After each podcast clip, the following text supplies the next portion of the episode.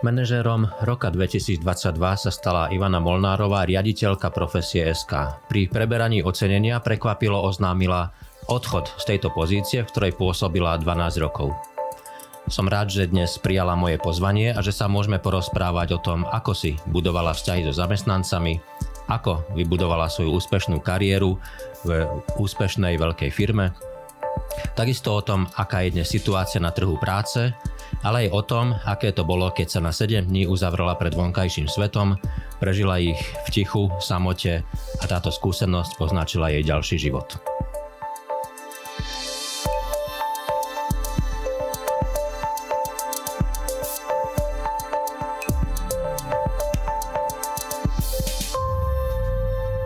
Pani Molnárová, vítajte u nás. Ďakujem veľmi pekne. Začneme tým, čo je u vás aktuálne. E, v prvom rade gratulácia, gratulujem k tomu e, oceneniu. Je to mm, ocenenie celej vašej vlastne profesionálnej dráhy e, v tejto, tejto firme, v profesii, kde ste boli 22 rokov, ak sa nemilím, a 12 rokov v pozícii manažerky alebo teda riaditeľky profesie. A v tom momente, keď ste preberali ocenenie, ste oznámili, každý zostal v šoku, prekvapený, že odchádzate. Tak čo sa stalo? Prečo? Tak eh, my viac ako rok eh, prechádzame transformáciou firmy. Naši fínsky majiteľia sa rozhodli, že firmu dajú do, v podstate do takých troch eh, častí. A, a jedna je naša, naša časť alebo Československo-Polská centrál, kde v podstate sa zlúčila do jednej veľkej firmy, ktorá má 500 zamestnancov a v podstate nezostal priestor pre dvoch lídrov a zostal iba mm. jeden, jeden líder, ktoré samozrejme tá česká spoločnosť LMC je väčšia, čiže má väčšie právo akoby mať tú líderskú pozíciu. Takže ja som dostala výpoveď a, a vnímam to, že to bolo krásne načasovanie aj s tou cenou, aj s tým všetkým, lebo naozaj to uh, asi nedokáže nikto vymyslieť, ani ja by som si nedokázala lepší odchod vymyslieť. Takže ja si stále myslím, že všetko sa deje tak, ako má a že vôbec nemám teraz už nejakú zážď alebo nejakú, nejaké zlé emócie. Jasné, boli to ťažké týždne alebo ťažké dni, a aj keď sme to oznámili ľuďom, lebo ja som veľmi naviazaná na ľudí, mnohými naozaj pracujem viac ako 20 rokov, alebo pracovala 15-10, ale aj 2-3 roky, takže pre mňa sú veľmi dôležití a kľúčoví ľudia, ktorými som spolupracovala a pre nich som vnímala tiež, že celá tá transformácia, ktorá prebieha a ešte to, že im zoberú toho lídra, ktorý bol takým pilierom istoty, tak znamenal také trochu, takú, takú väčšiu neistotu pre nich. Dá sa to obhospodáriť e, z jednej nejakej centrály alebo jeden líder teraz pre Česko a Slovensko. Je to... A ešte aj neviem, Polsko. A ešte aj Polsko. Asi to prakticky neviem, neviem predstaviť. Ja si to tiež neviem predstaviť úplne, lebo to, čo všetko som akoby robila ešte na pozadí, jasné, ono v 1.7. sme mali zmenu štruktúry, kde v podstate mi znížili akoby kompetencie toho, čo, za čo všetko som mm-hmm. zodpovedná. Takže ja som bola zodpovedná od toho 1.7. za sales, marketing, CSR stratégiu a v podstate to, ten styk v podstate s verejnosťou, s tou um, možno štátom a, a ďalšími vecami vecami. Takže, takže toto v podstate zatiaľ teraz nikto nebude robiť a uvidím, ako to v firme pôjde, ale držím palce. Možno naozaj prídu za 2-3 mesiace, možno za pol roka, že naozaj niekoho potrebujú aj na Slovensku, na Slovensku ktorý by vykonával tie veci, um, lebo v podstate, keď som spísala všetko, čo všetko robím, tak možno bolo prekvapenie, že naozaj toho robím celkom dosť. asi to nevedeli asi ani predstaviť ten rozsah hm. mojej práce. Povedané športovou terminológiou odchádzate na vrchol kariéry. E, poďme ale k, k začiatkom, aspoň, aspoň stručne si povedzme, keď ste, vy ste najprv začínali vo firme, potom ste sa stali riaditeľkou, manažerkou a na túto pozíciu ste, ste nastúpili a začali ste ako manažerka v čase, keď, keď to bol prevažne mužský svet, ten manažerský svet. Za ostatné roky už je už veľa žien, manažerok a úspešných, kvalitných. V tom čase predsa len to bol viac, viac mužský, dominantnejší mužský svet. Aké to bolo v tých začiatkoch? Bolo ťažké v tomto, v tomto mužskom konkurenčnom svete sa presadiť? Ja si myslím, že tam hlavne bolo o tom, že, uh, že si ustať seba. A ja som stále hovorila, že ja s tým, pred tými 12 rokmi som bola oveľa viac tej mužskej energii hmm. a možno som sa chcela viac podobať niektorým mužom a byť taká ráznejšia a, a a v podstate robiť tie rozhodnutia a so mnou bolo veľmi ťažké vyjednávať, lebo ja som si fakt určovala ťažké hranice. Ale potom som v jednom momente pochopila, že to asi nie je tá cesta a začala som oveľa viac otvárať aj tú svoju ženskosť a zistila som, že v tej ženskej roli sa cítim oveľa lepšie ženskej roli ako líderka a, a že ja môžem priniesť úplne iné hodnoty ako ten mužský svet alebo ten mužský uh, líder a že naozaj zamerať sa skôr na tie hodnoty, na tú ľudskosť, na tú empatiu, na, na to, že ja som sa fakt nebala otvorene komunikovať o mnohých veciach a, a dokázala som sa rýchlo rozhodovať. Takže možno, možno niekto, niektorý muž sa potrebuje to viac analyzovať alebo podobne. A ja som akože tak nejako prirodzene, intuitívne niektoré veci riešila. A hlavne môj talent je aj spájanie, alebo spájajúci, prepájajúci, takže ja som sa snažila prepájať všetkých ľudí, lebo ja ja stále hovorím, že ten manažer alebo ten riaditeľ je možno ten najhlúpejší a, ja som, a, a že má oveľa lepších alebo oveľa a, väčších odborníkov a ja som sa nikdy nebala obklopiť oveľa lepšími ľuďmi, ako som ja sama v odbornej oblasti. A tým pádom som sa nebala toho, alebo mňa neovplyvňoval ten strach z toho, že strátim pozíciu alebo niečo mm. podobné. A v tomto bolo, v tomto bolo dobré, že, že v podstate každý mal ten priestor na svoj rást, každý mal priestor na to využiť svoje talenty. A to si myslím, že to je úloha toho manažera. Dať tú slobodu a dať tie akoby kompetencie na to rozhodovanie a vtedy to môže tá firma fungovať tak, ako funguje.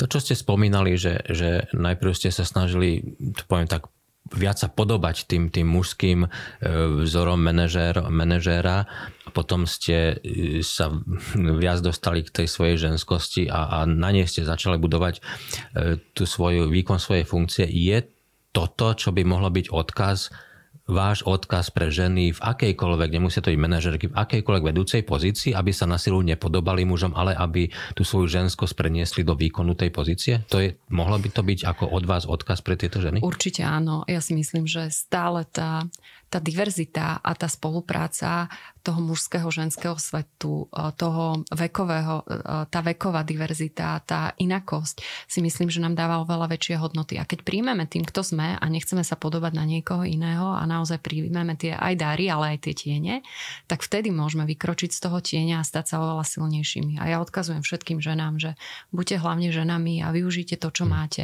Ja som videla jeden prieskum, ktorý som aj tým, že ma volali na rôzne prezentácie ohľadne toho ženského leadershipu, že v čom sú ženy iné, v čom sú lepšie, v čom sú naopak horšie. A, a mnohé prieskumy robil to Harvard Review, Uh, inštitút, ktorý naozaj skúmal 100 tisíc rôznych líderiek a zároveň aj spätných väzieb, manažérov a podobne, že v čom sa líži ten mužský a ženský princíp toho líderstva. A ženy v mnohých uh, atribútoch uh, boli výnimočnejšie ako muži. A to a to nie je to, nie je to že, že naozaj, že boli viac, viac pracovali s tým týmom, viac pracovali so spätnou väzbou, viac pracovali s tou empatiou. A zase muži sa vedia oveľa lepšie rozhodovať strategickejšie, viac vedia analyzovať dáta a rozhodovať sa na základe dát a podobne. Čiže každý z nás má určitú kvalitu a len to potrebujeme spojiť a to je všetko to, ako, ako ste vykonávali svoju manažerskú funkciu, pozíciu alebo váš vzťah s zamestnancami, o tom, alebo v tom je aj jedno špecifikum, o ktorom hovoria viacerí, ktorí, ktorí navštívili vaše priestory, to je káva s Ivanou, dobre to hovorím? Mm-hmm. Uh, čo, čo to bolo?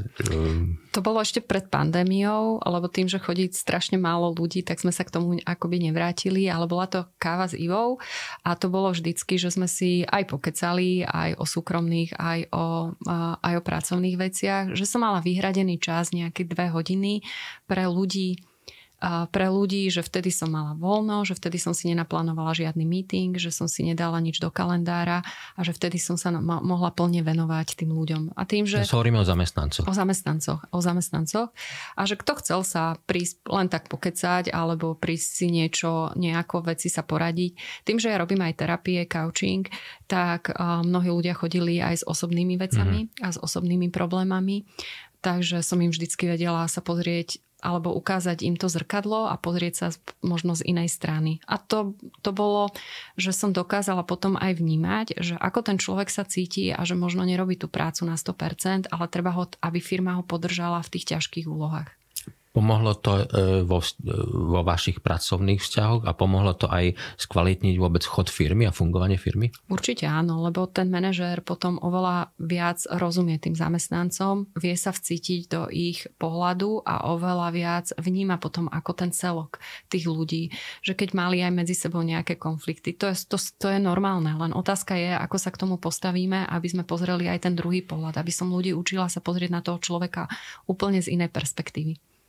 Čiže stále vlastne hovoríme z rôznych strán o tom, že, že manažovanie nejakej firmy bez ohľadu na to, či je väčšia alebo menšia, nie je len technicita, technická stránka, ale mala by tam byť výrazná stránka tej ľudskosti. Mm-hmm. Ja stále, a teraz, teraz používam taký príklad, lebo skončili preteky F1 v Abu Dhabi mm-hmm. a ja som celkom fanúšičkou, lebo ma fascinuje aj celý ten svet F1. Nie len to, že, že jedna strana je peniaze a tie veci, ktoré sa tam točia, ale mňa fascinujú tie jednotlivé týmy, že čo je za tým, že tie týmy niektoré sú úspešnejšie, niektoré menej, niektorý šéf je sympatickejší, niektorí menej a v podstate ako spolupracujú tí jazdci, aký je monopoz a čo je za tým. A čítala som knihu Mechanik a je to, je to krásne odzrkadluje to, čo vlastne sa v tom týme deje a zase sa vraciame k tým hodnotám mm. a zase sa vraciame k tej kultúre, že každý ten tým má rôzne akoby inú kultúru, iné preferencie a tá kultúra je hrozne vy, vyzerá potom návonok, že čo odráža v tých jazdcoch. A mňa zaujímala jedna, jedna akože fakt vec, ktorú ja som robila akoby prirodzene a tak nejako automaticky, že, že ľudia majú možnosť robiť chyby a sú omylní. A v tom, v tom F1 svete tak tam oni povedali, že v podstate ten pit stop trvá 2,1 sekundy alebo nie, nejak ten najrychlejší pit stop. A že samozrejme stáva sa, že pod tým tlakom robia, sa robia chyby ano, a že ano. ten zrazu sa nevymení koleso a ten monopost musí ísť do boxov. A že v podstate prestane ten jazdec možno z prvej pozície klesne na úplne inú pozíciu a že čo urobí ten šéf toho týmu alebo šéf toho, tej jednotky, toho pitstopu, že ten človek ho nejde pokarhať, nejde mu uh, dať dole peniaze, nejde ho vyhodiť alebo nič podobné, lebo ak sa prenesie do toho týmu strach, že ma vyhodia, ten tlak na to, že mus, nesmiem urobiť chybu, tak s tým týmom je koniec. A toto je presne a ten... tak sa robí ešte viac chyb potom. Presne tak. A ten tlak na to, že nesmiem urobiť chybu, tak, uh, tak to je ten, čo nás väčšinou drží v úzadí. A ja stále hovorím, že, že toto isté som sa snažila preniesť do firmy a preto som začala kaučovať počas, počas pandémie otvorenú komunikáciu. Že som, že som naozaj online, sme sa každé dva týždne pri, prihovárali kolegom a trénovali sme otvorenú komunikáciu. Všetko, čo je za, tým, za tou otvorenou komunikáciou lebo som chcela, že ľudia majú prirodzený strach z autorít, ľudia majú prirodzený strach robiť chyby a to nie je dobré v kultúre. A, a to si myslím, že keď, že, že práve nás posúvajú tie omily, tie chyby, tie, to, že niečo vyskúšame a že môžeme to skúšať úplne s ľahkosťou a ne, nebudem za to potrestaný, to je presne to, čo je potrebné dať do, do, do tej firmy. Lebo v podstate my v škole sme za každú známku, za každý priestupok potrestaní hm. a my to máme hlboko v sebe. Že chyby nemôžeme robiť, lebo sme strestaní. Prv sme potrestaní v škole, keď donesieme dobrú zlú známku, tak sme potrestaní rodičmi, zákazmi a všetkými vecami. A my v podstate sa od malička maličkého bránime akoby tomu, aby sme niečo skúšali, aby sme vymýšľali, aby sme boli kreatívni, lebo, lebo potom budeme potrestaní. A toto mňa fascinuje, že to pochopili aj v tej F1 a že naopak tých ľudí trénujú na to, ako zvládať stres, ako pracovať so stresom, ako pracovať na tlakom a že ich oveľa viac trénujú v tých akoby soft skills a v tom, ako zvládať svoju mysel, ako sa sústrediť, ako to, že vykonať potom ten ten pit stop. To je, to je vlastne ten model fungovania, ktorý by mohol byť a možno aj mal by byť prenesený do fungovania každej firmy. Presne tak. Keď hovoríme o kultúre, hovorili ste o hodnotách, možno teraz je ten vhodný čas vrátiť sa k jednej vašej e, silnej skúsenosti, ak, ak smieme. Ja som v úvode naznačil, že, že ste prežili niekoľko dní odlučená od vonkajšieho sveta v tichu samote a, že to bola pre vás, aspoň tak ste to vyjadrovali v nieko, niekoľkých rozhovoroch, skúsenosť, ktorá sa potom zmenila a ovplyvnila. Aká to bola skúsenosť a, a vôbec čo vás k nej podnietilo? Tak ja som to mala v hlave už asi 3 roky a to je, to je skúsenosť, že ste 7 dní a 7 noci v tme sami so sebou, bez sociálnych sietí, bez mobilu, bez všetkého, ale naozaj so svojou hlavou.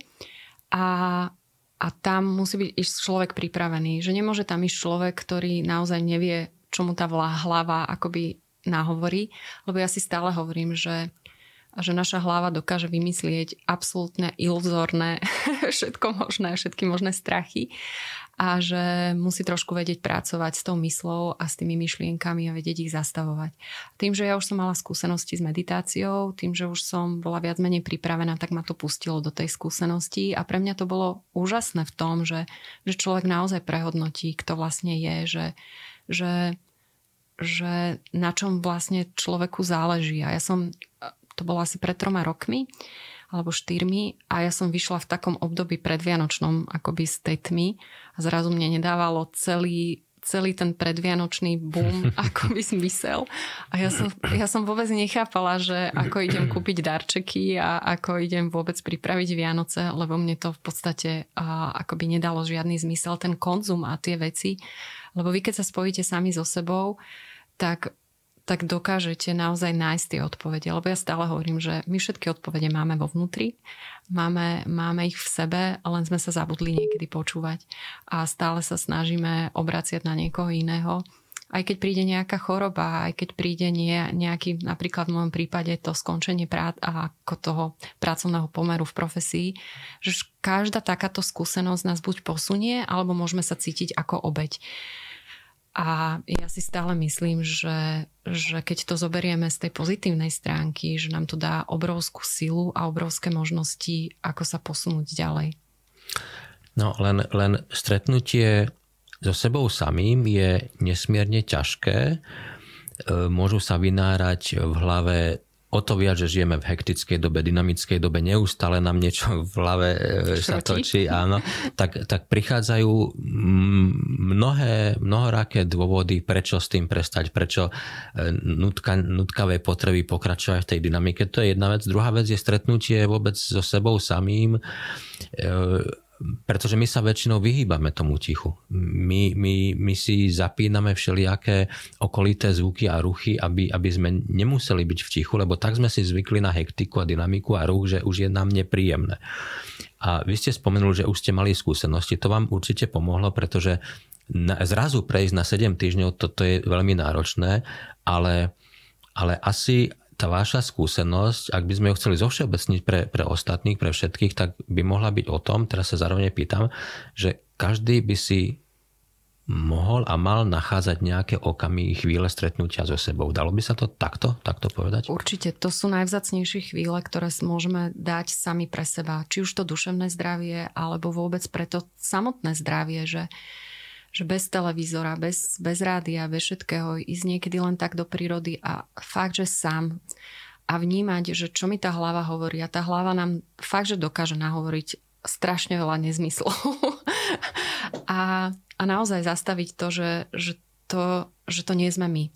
A to spojenie sami so sebou, keď sa naučíme vnímať sami seba, tak to spojenie sami so sebou nám dá obrovské množstvo benefity. Zníži sa nám stres, zníži sa nám v podstate, vieme pracovať so strachmi, vieme, vieme mať nové nápady v tom tichu. Uh, neviem, kto to presne povedal, že keď nemáte čo povedať, tak zostaňte, hm. a viac ako to ticho, tak zostaňte ticho. A ja stále si myslím, že v tom tichu uh, to ticho je pre každého jedného dvo- najdôležitejšie. Ja poznám mnohé detičky, uh, ktoré, ktoré sú nervózne z toho a, a keď ja vidím, že v kočiari maminka alebo ocino zapne dieťatku nejakú hru, ktoré nemá pomaly ani pol roka alebo dva mesiace, tak proste ja mám chuť niečo povedať tým rodičom. Ale samozrejme nezasahujem do toho. Ale deti majú tiež radi ticho a radi sa hrajú v tichu a nemajú radi, aby sme im do toho zasahovali. Ja som to vnímala aj pri svojich chalanoch, ešte boli maličky a nevenovala som sa týmto veciam ale vnímala som ich, že, že každé dieťa chvíľu potrebuje byť same so sebou, len tak sa hrať a v podstate nič nerobiť, len si kresliť alebo čo, bez okolitých zvukov. A poďme sa aj my k tomu vrátiť. Aby, a potom potom môže byť ten svet oveľa lepší a hodnotnejší, keď trošku vypneme tie vonkajšie zvuky a prestaneme a, a na, za, začneme si naciťovať, že kto vlastne sme. A ja si pamätám, bola som nedávno v Prahe na tzv. neurovedca, alebo patrí do tej skupiny vedcov, ktorí sa venujú to, tej vedeckej stránke a zároveň spiritualite, Greg Brandon, Bredon. A on nás učil, my sme tu mali celodenný workshop, bolo tam asi 5000 ľudí, akože obrovské to bolo, posúvalo sa to 3 roky. A on nás učil načúvať srdcu, že keď sa naozaj nevieme rozhodnúť, že čo je tá správna, správna akoby odpoveď, že keď sa stíšime a začneme počúvať to srdce a vytrenujeme sa to srdce, tak to srdce nám odpovie. A myslím si, že, že keď sa všetci naučíme počúvať tým srdcom, tak ten svet bude krajší.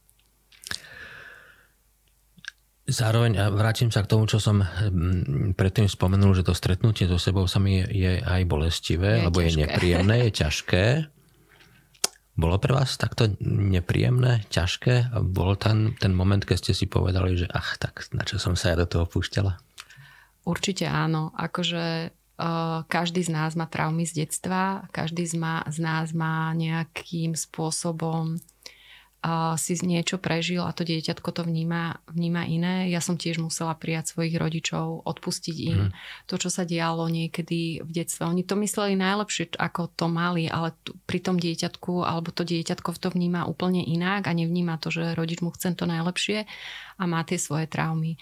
A tých traum je tých traum to dieťa, či už v škôlke, v škole, uh, a ja som stále hovorila o tých svojich traumách, lebo tým, že ja som od maličkého malička mala problém s očami, takže aj stále škulím na jedno oko, tak uh, ja som bola celkom šikanované dieťa mm-hmm. a, mhm. a tým, že som mala hrubé sklá, vtedy ešte ako to dieťatko nemalo tie šošovky a podobne, tak, uh, tak som si tých traum prežila veľa a to stretnutie sama so sebou, ja som v jednom rozhovore povedala, že ja neviem, koľko to trvalo, možno to trvalo 9 rokov, 9, 9 hodín alebo proste možno aj dlhšie. Išiel zo mňa ten potlačený hnev, ktorý, ktorý máme v sebe a ktorý v podstate sa snažíme vždycky správať diplomaticky a, a byť taký, že neprejavovať sa na vonok, že aký sme. A zrazu ten, ten akoby to potlačenie, to, čo sme celý život sa snažili správať podľa tých noriem, ako, ako očakáva ten vonkajší svet, ako očakávajú rodičia, tak zrazu to išlo von. Ale bol to tak očistujúci proces, keď to vyšlo von a keď, sme pustili, pust, keď som pustila tú emóciu toho hnevu, tej zúrivosti, toho, čo, čo to dieťa si nazbieralo, alebo ten aj celý dospelý život si nazbieralo, že to bolo tak očistujúce, že vtedy som pocítila, keď, keď som to pustila von, tak vtedy som pocítila naozaj tú úľavu, že, že sa to udialo tak, ako sa to malo. Bolo to pre vás terapeutické? Mm, bolo to pre mňa absolútne terapeutické a tým, že mm, tým, že stále s tým akoby pracujem a, a pracovala som aj s tou emóciou, ktorá sa mi stala po tom odchode a, alebo potom, keď som dostala tú výpoveď, tak, a, tak si myslím, že keď to človek zachytí hneď, tak s tým vie pracovať. Ak by som s tým nepracovala a išla by som do toho zatrpknutia, alebo a, tak by to mohlo zmeniť aj kompletne moju povahu, hmm. lebo ten človek, keď s tým začne pracovať, akože jasné, mesiac, týždeň, dva týždne, možno aj dva, dva mesiace, môže byť v tej bolesti a môže byť v tých emóciách, ale nesmie tam byť príliš dlho, lebo ak sme v tej bolesti príliš dlho, tak vtedy sa nám to stane akoby tá tá naša povahová črta a môže nás to zmeniť. Ja poznám mnohé ženy, ktoré v podstate neprežili ten rozchod s manželom hmm. alebo podobne a sú stále v tom zatrpknutí a hnevajú sa na ňo. Alebo muž sa hneva na tú ženu a ja si myslím, že, že treba sa naučiť odpúšťať, treba sa naučiť otvoriť to srdce, že pre niečo sa nám to dialo a pozrieť sa úplne z iného pohľadu a nadhľadu na to. Ako táto skúsenosť ovplyvnila eh, samotnú prácu? Alebo vzťah k zamestnancom, výkon e, vašej manažerskej pozície? Tak začala som, začala som zase vnímať zase hlbšie ten rozmer tej, hm. tej ľudskosti a toho, že, že ľudia možno nema, ne, nevidia to tak, ako to ja vidím ten svet. A, a začala som sa nehambiť za ten svoj názor, hm. lebo dovtedy to bolo také, že, že som nie úplne uh, verejne hovorila o týchto veciach. Ale keď som a myslím, že aj v trende, aj v nejakých iných časopisoch začala o tom rozprávať otvorene, o tom, že, že neexistuje duchovno spiritualita. Nehovoríme o náboženstve, teraz vôbec nehovoríme. To hovoríme o tom našom nacítení sa na seba a na tom, o tom srdci. O univerzálnom, áno, tom, tom áno, ľud, ľudskom, ľudskom univerzálnom áno. rozmere, áno. A, a že keď začneme oveľa viac sa, sa takto, takto vnímať, tak nás to môže úplne inak posunúť. Môže naše produkty inak posunúť, lebo sa pozeráme na, na to na to úplne iným spôsobom, nielen cez peniaze, cez tú matériu, ale pozrieme, pozeráme sa na to, na to úplne inak. Takže ja som začala verejne o tom hovoriť a dostávala som od takých ľudí akoby spätnú väzbu, ktorí to čítali, že, to, že by to čítali z nejakých zahraničných alebo mm. iných časopisov a nečakali, že také niečo sa objaví u slovenskej ako líderky a že sú veľmi prekvapení a že mi fandia a že majú podobný, podobný akoby názor na takéto veci, ale nedokážu a nemajú tie gule ísť s tým von. A to si myslím, že to je jedna vec, ktorú si myslím, že, že firmám chýba aby a možno aj štátu, aj to, že, že aby sme sa začali naozaj pozerať na to, že, že, že kam chceme posunúť tú krajinu, že aké hodnoty chceme mať. Hovoríme tu o, o kríze, o, no, kríze, ja neviem, pandemickej, hovoríme tu o, o kríze o, tej o, energetickej a podobne ale ja si myslím, že my tu máme obrovskú krízu hodnôt a že to, čo dávame, ukazujeme mladým ľuďom, to nie sú tie hodnoty a to, čo by sme im mali priniesť. A ja už som sa stretla s mnohými mladými ľuďmi na rôznych debatách, že oni ani nechcú deti, že hmm. oni ani si ne, akoby netrúfnú priniesť deti do tohto sveta, lebo v podstate to, čo vidia, tak im to nedáva zmysel. Vnímajú, vnímajú ho ako veľmi zvlčilý. Zvlčilý, akože proste klimatická zmena, a nič sa s tým nerobí, stále sa rozpráva iba o peniazoch. A ja to vnímam aj, aj v rámci profesie, že akoby toho trhu práce celkového na Slovensku, že mladí ľudia tým, že už majú iné hodnoty, tým, že sa narodili do podstate sveta, ktorý je už taký pokrivený, že, že už chcú priniesť niečo iné a chcú nastúpiť na inú, inú pozíciu a do iných firiem, ktoré budú mať tie hodnoty. A ukazuje, ukazoval to aj náš prieskum, že ľudia začali prehodnocovať, aké sú ich hodnoty. Až 51% ľudí potvrdilo, že sa zaujíma o duševné zdravie, že proste na tom prvom mieste je rodina, priatelia, záujem o seba, ísť do seba, že kto vlastne sú a potom je na, na ďalšom mieste práca. To keď firmy nepochopia, tak si myslím, že, že bude veľmi ťažký ten boj o talenty a o to, že či nastúpi do nich tej firma, mladý človek do tej firmy alebo nie. Tento váš prieskum vlastne aj potvrdzuje výsledky aj viacerých sociologických prieskumov, ktoré ukázali podobné e, výsledky alebo podobné postoje, aké ste spomenuli. Ale ešte, ešte na záver e, zostaneme pri tom prieskume. E, ja som sa dočítal, že si petina ľudí, teda zamestnaných ľudí si hľadá iné zamestnanie alebo uvažuje o zmene zamestnania. Um, z akých dôvodov, alebo aké dôvody prevažujú uh, v tom, že, že toľko ľudí hľadá iné zamestnanie? Toto je, že už sú rozhodnutí, že chcú zmeniť zamestnanie, potom ďalšia... Čiže jedna petina je tých, ktorí sú rozhodnutí zmeniť, zmeniť zamestnanie. zamestnanie. Áno, potom je ďalšia veľká skupina ľudí, ktorí ktorí hľadajú pravidelne alebo pozerajú si pravidelne pracovné ponuky alebo sem tam si nechávajú posielať na mail pracovné ponuky. A potom ešte je z tých 31%, keď sme sa pýtali, že keby ste sa nemuseli pozerať na to, že máte záväzky, že máte hypotéky, že zmenili by ste prácu a z tých 31, 80 a 20% povedalo, že, že tak by som sa pozerala po inej práci. To znamená, že to percento je naozaj veľké, ktorí sú akoby nespokojní v tej práci alebo že ich držia tie záväzky.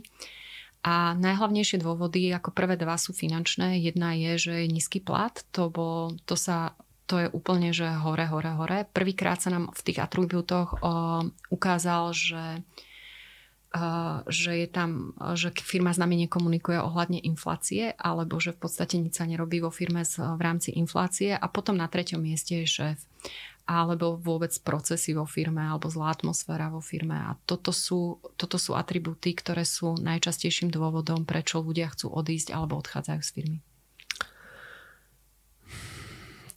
Nie som odborník na trh takže ja neviem vyhodnotiť, či tá jedna petina, ktorú sme spomínali, je veľa alebo málo. Ale to, čo ma zaujíma, je, má to nejaký súvis s pandémiou? Je to nejaký pandemický alebo postpandemický efekt, že toľko ľudí si hľadá zamestnanie, alebo toľky sú už rozhodnutí, ďalší si hľadajú, chcú zmeniť zamestnanie. Má, má to tento súvis? Určite áno, lebo počas pandémie v podstate ja stále hovorím, že tá pandémia mala aj pozitíva, aj sme sa predtým rozprávali, že mala pozitíva a ja vnímam práve to, že každý človek mohol ísť sám do seba, rodiny boli spolu, deti sa učili doma. Priniesla zač- príležitosti. Pri, priniesla ano. presne. Každá, každá kríza prináša aj príležitosti, ano. takže to je jedna vec. A druhá vec je, že že tým, že sme každý deň z médií počúvali, koľko ľudí zomrelo, koľko ľudí ochorelo, naši blízkych sme nemohli navštíviť v nemocniciach a podobne, tak ten strach, ktorý, ten strach zo smrti, ktorý z nás vyťahovali v podstate každá jedna tá správa z médií, a ktorá je úplne v podvedomí, tak nás nútila prehodnocovať tie priority. A mnohé prieskumy aj v zahraničí hovoria, že ľudia odchádzajú dokonca hromadnejšie, že predsa mhm. nás, u nás brzdí možno to, že aká je, aká je situácia, že, že tá istota je pre ľudí oveľa dôležitejšia, ale v tom, na tom západe oveľa viac uh, to vybublalo k tomu, že, že boli hromadné odchody tých ľudí a že sa prehodnocujú naozaj, že či to má zmysel, že či tá práca má zmysel, že či tá práca, to, čo robím, prináša niečo pozitívne pre tú krajinu a, a pre pre tie hodnoty, pre tú klimatickú zmenu.